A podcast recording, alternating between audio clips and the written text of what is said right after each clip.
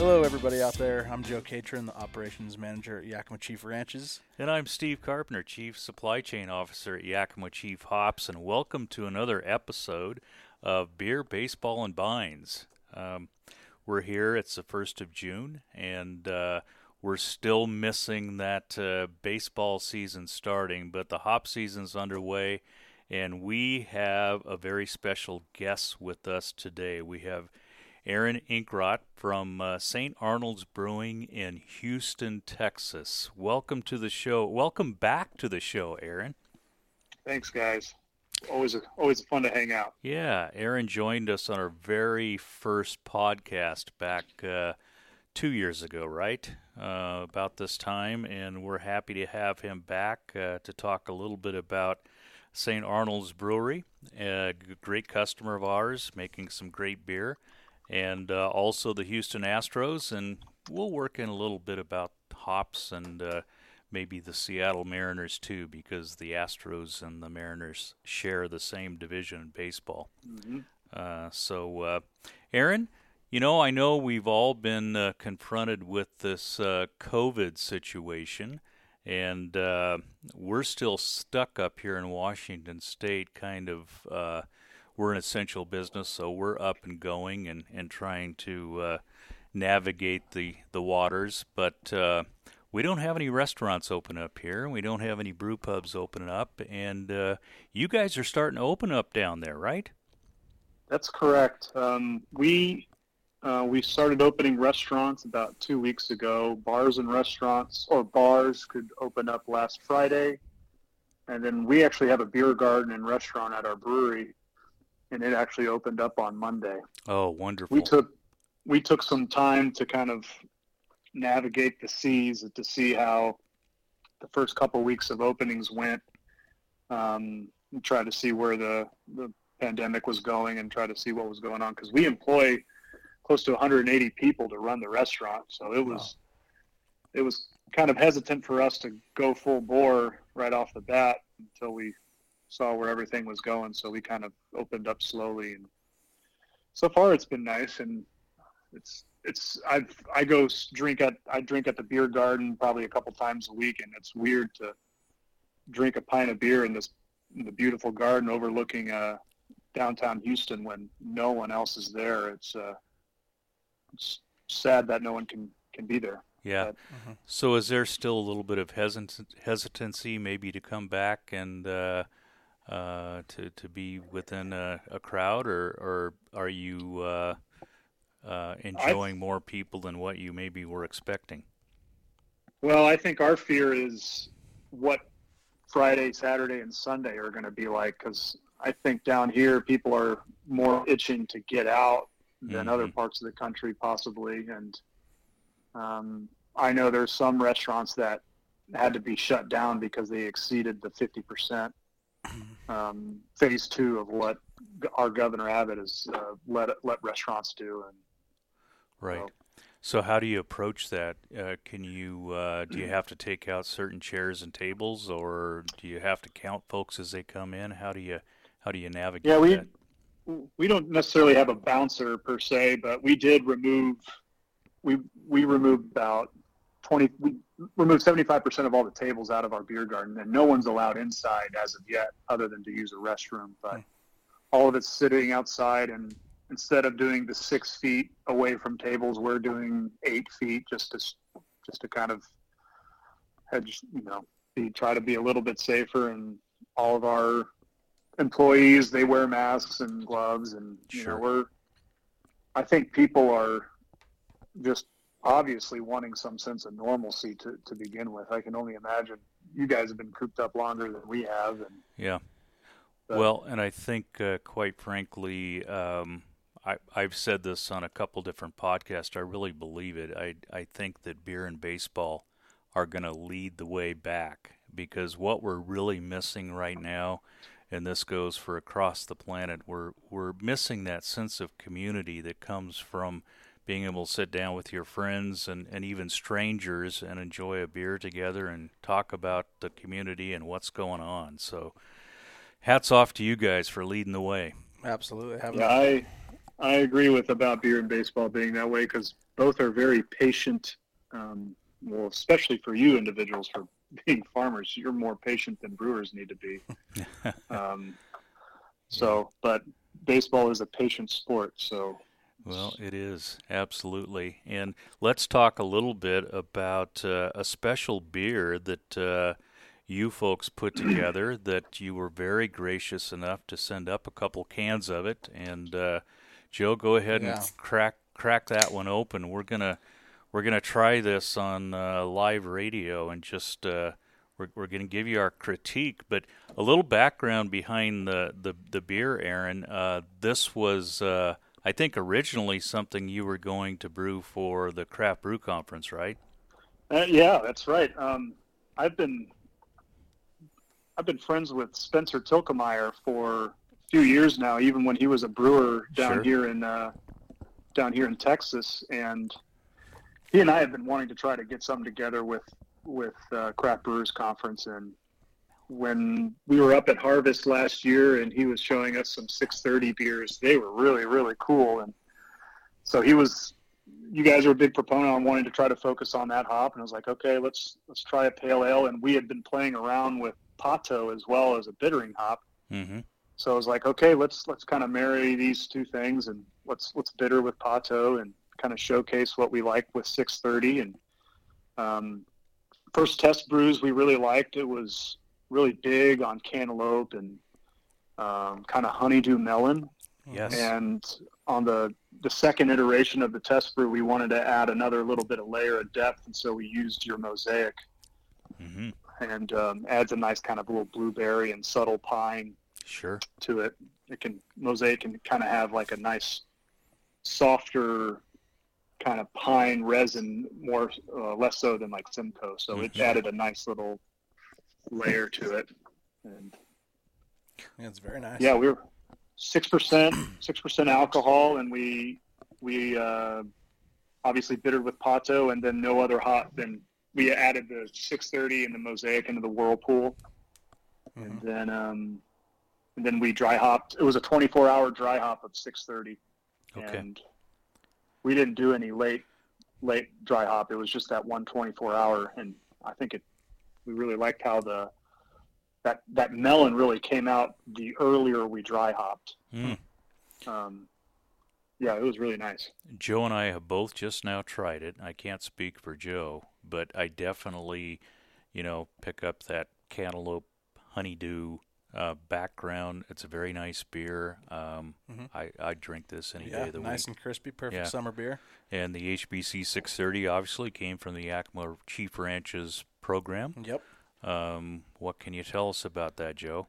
So with 630, you know, uh, our uh, our head breeder Jason Perrault, he re- he really likes that one. He really keyed in on the, the kind of candy note of it. So you guys are picking up on that melon. Mm-hmm. I'm getting kind of some uh, some wine grape almost flavor as well. Yep. Some of those softer white notes. Um, and then Jason really he uh, he reminds him of like cherry candy, almost like an artificial cherry oh, candy. Oh, that's the cherry Luden oh, okay. beer. Yeah, he uh, and yeah. He, he talks about his grandfather used to always eat those cherry Ludens, um, it, so it's nostalgic for him.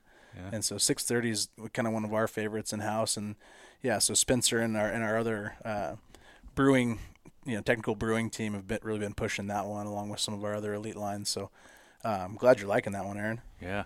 Now, Aaron, this uh, this beer not only is a great beer, and we can prove that because we've got some and we're drinking it right now, but there's also a very special cause that's behind the beer. Can you tell us a little bit about that? Yeah. So once we had received I mean, you all donated the hops, and we wanted we were really looking forward to the craft brewers conference. And once we knew that CBC was canceled and we had the hops available, and we knew, and then we had to furlough a bunch of our employees at our restaurant, and well, everybody across the country, well, the world for that matter, had to lay off or furlough their sure. their industry uh, personnel. So we partnered with uh, an organization called Houston Shift Meal, and what they do is they provide meals, you know, three meals a day for uh, restaurant industry uh, personnel that don't have a job. They provide them with meals, and mm-hmm. So we, uh, with your help with the hops and Country Malt Group with the malt, um, we we we were able to. We're going to be able to donate 100% of all the proceeds to um, to Houston Shift Meal, so that people that are out of work can still you know have a good hot meal. Mm-hmm. And, and the name gratuity, it's I, I think it's really fitting because thank thanking them for all their service, so we wanted to be able to provide to them as well. That's Sure. an awesome name. Yeah, really cool cause. That's a thanks for sharing. No, I love it. I just, I really feel strongly that if more companies uh, were reaching out to their communities to make them better places to work and live, we'd have a much more sane world right now. So we appreciate you doing that, and uh, we're happy to uh, support the cause with some some hops uh, to do it with. Um, I've got a question. Well, it's kind of like a pair of questions, a few questions. Um, like when you, obviously, you you guys go through thousands of iterations of, of of experimental hops, whether they actually ever get to the field and grow on the vine, for that matter. But how, when you sit back and crack open a beer, and you know all the hops that went into it, like how can you separate from just enjoying the beer and knowing the actual physical properties of the hop growing and how difficult it might be to grow that specific varietal can you can you sit back and enjoy the beer or just think oh man this must have this this hop was a pain in the ass or something like that like it you, you know, Aaron, I've never ever been able to enjoy a beer, so uh, that's kind of an unfair question. But Defer that question to me. No, I, uh, let me answer it first, Joe, and then I will defer it to you because I'm sure we may have two different answers. Sure.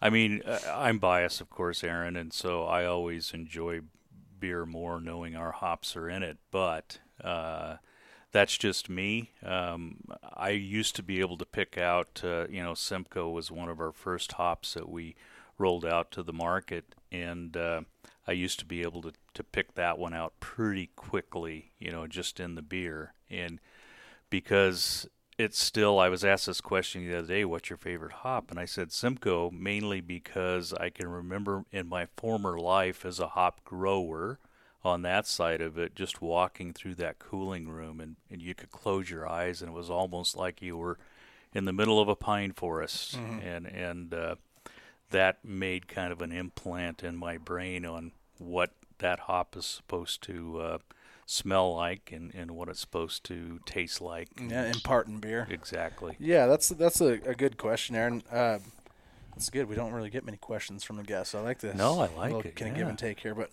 um, you know, for us in the working with the experimentals, you know, we're you're right. There are thousands that we're evaluating, and you know, some will probably never see the light of day in a in a big commercial size brew. Um, but you know there are there are some of those distinct varieties that, that stick with you, and, and some some varieties, you know, what you smell and what you can kind of get just from the raw hop uh, evaluation. That's what really translates in the beer, and that's what uh, really leads the charge. Um, some some hops uh, translate really nicely, and some smell really great in the field. Don't necessarily impact beer the way you'd expect, and so um, you know, it's a it's a good question. I like along with Steve. I mean, it's uh, if I've got a cold beer in my hand, I'm not complaining about much. But there's definitely certain varietals that you can that are easier to pick out, in my opinion. You know, um, I guess out of our brands, you know, Sabro and some of those Neo Mexicanus lines that we've released recently are, are very distinct. Um, and so it just kind of depends on, on the style. But yeah, with hop forward stuff, uh, everybody's kind of got their preferences, and it's some of them are easier to pick out than others, I suppose. hmm Uh, the other way I look at it, Aaron, you guys are artists. I mean, you really are artists. You're trying to create something a little bit different and give your customers a little different taste sensation when they consume the beer. So that's the fun part of being on the hop breeding side of things is just picking out something that is uh, significantly different than something that's already out there and that, that might appeal to you guys as you're trying to appeal to your customers. So that's the fun thing. Uh, that's where we get to be in the creativity business to help support your creativity by coming up with uh, these new varieties. So uh, excited that you're uh, you've made a beer here using 630 because I think that one does have some some promise for uh, for brewers in the future looking for a little different take on their beer. awesome Yeah. yeah we're looking forward to using it more for sure Yeah. So let's talk a little baseball. Uh, Yeah, the please. Houston Astros. The uh, gosh, that World Series last year.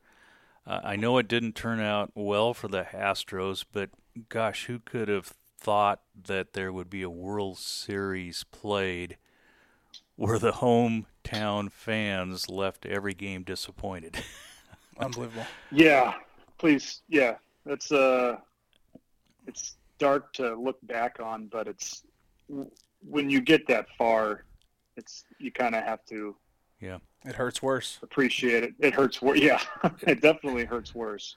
It it, Um, it does, and certainly talking to a couple Seattle Mariner fans. We wouldn't know. wouldn't know what that feeling's like.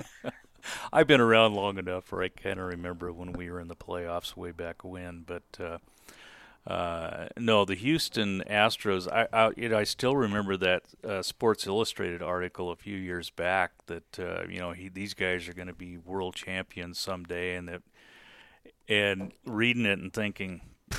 Good grief! This guy really went out on a limb making that prediction. But lo and behold, Yeah. here we are. Uh, that young core, they've been able to more or less keep together and, and add some pieces like uh, you know Greinke and Verlander and and uh, add some pitching and uh, looks like you guys are going to be the team to beat or one of them here for the next couple years. Yeah, I, I, I like to think so. At least, I mean, I know our. I'm a little concerned a little bit about our pitching, and we do have some veterans with Greinke and Verlander, and a lot of people are really excited about McCullers. Mhm. Uh, Lance McCullers coming back because he just got off of Tommy John's, and he he's got the nasty curve that no one can hit. Oh yeah, Just everyone's wondering if if he's going to be able to you know keep it up. But I mean, I'm definitely excited to see Lance come back because he's definitely fun to watch. Yeah, he is. Even from a, an opponent's uh, viewpoint, he's he is a fun pitcher to Yeah. watch. I mean, they always say that it's like you can only make it to the majors if you can hit the curve, and so it's can you hit now? Can you hit the colors curve almost? So, yeah, that big uh, knee buckler coming from the, Oh, yeah. the right side. Right-handed batters have to be just shaking in their boots, waiting for that one to come. Um, but uh, yeah, and you got a new manager, Dusty Baker. Um, That's right. One, one of my all-time favorites. I uh, remember watching him as a kid, as a player. He actually, we think of him as a Dodger, at least I do. Uh, but he actually, uh, I think he came up with the Atlanta Braves and uh, spent eight years there before eight years with the Dodgers. So you guys got to be a little bit excited to have a, a, a guy of his caliber managing I think team. having, I think someone with not only his caliber but his experience and his, I feel like he's going to be able to teach the team quite a bit. So, um, we're looking forward to it. Obviously, we're coming off a lot like before the whole 2020 season was supposed to start. We were, we didn't have the best reputation going into the season, so Well, uh, rumor is the first thing Baker did was replaced all of the aluminum trash cans with plastic trash cans. Is that is that true? I can't. Speak Okay, that's the whether one. true or not. That's the one, the one That's the cheating one joke. that's the one dig. There I, you go. s- I said nothing about cheating. I was talking about sustainability. Sanita- sanitation. There. Sustainability. But Oh, that's uh, good. yeah, I I think uh, hopefully all that garbage uh, would, got over at spring training. Everybody got it out of their system, and if we're playing baseball, I don't know what the latest you've heard, Joe or or Aaron, but uh, I guess they're fighting over money now, and you never know if they're going to get things done. But I I hope they get this season going sooner rather than later. Well, Steve, I, mean, I'm an optimist. Uh, latest I've heard is MLB has rejected the the players' 114 game proposal. Um, so hopefully, you know, that was more of an extreme reach for the players just to kind of get one more dig in before we come to a resolution here. Because with the owners bring that 50 game proposal and then the players bring this, hopefully we can settle in on, you know, 82, something like that. That makes a lot of sense. Um, so I don't know what what have you heard, Aaron? I've heard on the shorter end. I mean, I know the players want more, but I wonder if owners get backlash from other owners from different sport leagues that saying you can't go into my sport, my to my to our calendar year or something Sure. like that. But it's it is a whole world that I am not very attuned to. But um, it's we've heard probably most likely around the 80 game, but who knows? Yeah, that would seem to be about right. Uh, even at 80, 82 games, still gets us into Half a, a. Thanksgiving exactly World half a season. Series. Yeah, Yeah, Yeah, It makes a lot of sense. um, ha- half a season. yeah, I'm I'm I'm 37, and I've I would I would really like to see come back are the are the double headers. Um, sure.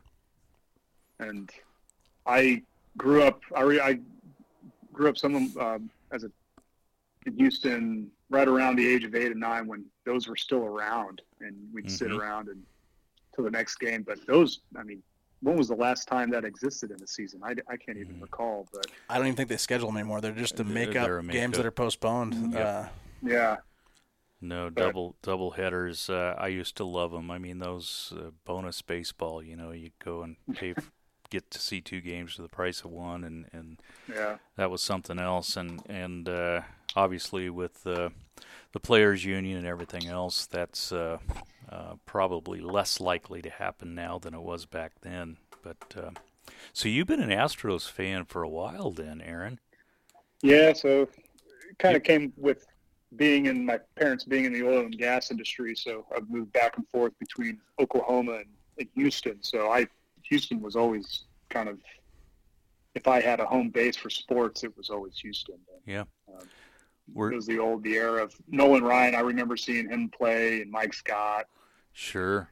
Yeah. Um, So it We Yeah. have, of course, the Mariners and the Astros have a connection going back to the 1998 season when um, Randy Johnson The was unit. a little bit That's right. upset for not getting signed to a long-term deal with the Mariners, and uh, he was traded mid-season to the Astros, and Yep. uh, I think you guys gave up Freddie, Freddie Garcia? Yeah. Carlos Guillen, and John Halama, I think, was the other one. oh, really? And uh, it was, I think, a good. Even though the Astros went into it knowing that they probably weren't going to sign him long term, you guys did make the playoffs that year, if I remember right. we did, yeah. And um, Johnson was like, I don't know, ten and one or something the second half of the season, and then just couldn't get any run support in the playoffs. I think they played the uh, the Padres right that year. I think I think so. I, I yeah, I can't remember. That wasn't. They were still in the National League then. Yeah, But um, they're still in the NL. we were, yeah.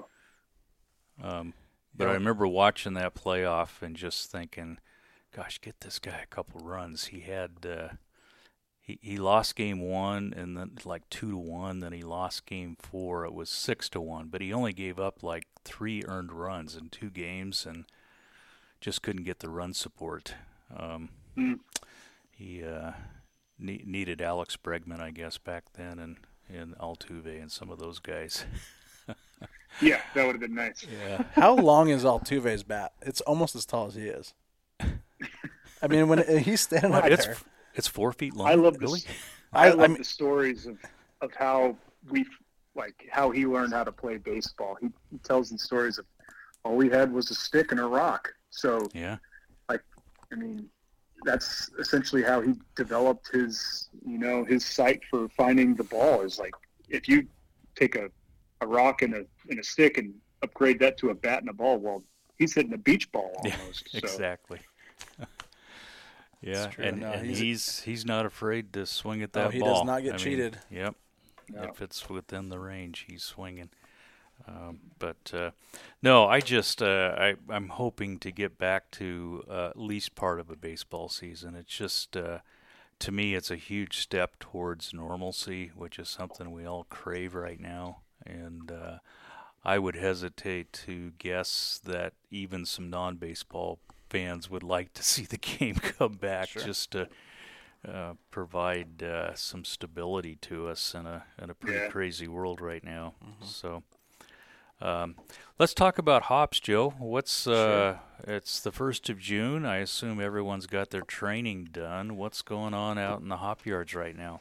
everything is trained up. Actually, I was just uh, made a trip down to the Idaho region last weekend. Um, Curtis and I headed down there and got a bunch of new fields mapped, and um, so they're looking real comfortable to the Yakima right now. Um, maybe a little bit behind, you know, this time of year, but everything's trained, everything's on the string. So, um, you know, in a lot of ways, the crop is, as you know, Steve, the crop is set in a lot of ways with uh, getting everything trained and uh, getting that going. Now it's just kind of monitoring and running some fertility and getting things up the, up the string uh, before before the days start to shorten here. So um, things are looking pretty good, and uh, so I'm looking forward. We uh, just got our interns started on Monday. Yeah. So we're uh, getting them kind of onboarded here this week and getting them around to the different facilities and going to see where they're going to be working and looking forward to uh, kicking off the summer with them and gathering a bunch of data and scouting a bunch of fields and, and getting things going. So we got a, a good group this year from all over the country again. Uh, yeah. But we still got three three Cougs, right? So we're well go. represented for yeah with our local kids. well, and, uh, they got Cougars down in Houston too, you know. They do. We do. Yeah. Yeah uh, Akeem and Clyde. yes, right. Phi Slamma Jamma. I love it. Yeah, that's that's going back a few years. Uh, Aaron, have you been? Have you, have we got you up here to Hop Country yet? I have. I've I've been a few. Uh, I've been four or five times now, awesome. fortunately, and yeah. uh, it's um, it has been. It's a beautiful place to go to, and it's especially when harvest happens. Like when you're driving, we usually fly into Portland so we can take the drive up the uh, the Columbia River Gorge. Sure, and yep. yep. and uh, once you get over that valley, you can, I mean, you can smell when you're in hop country for sure. it's a def- um, definitely a hop in place that time of year. Yeah. That's for sure. That's, yeah.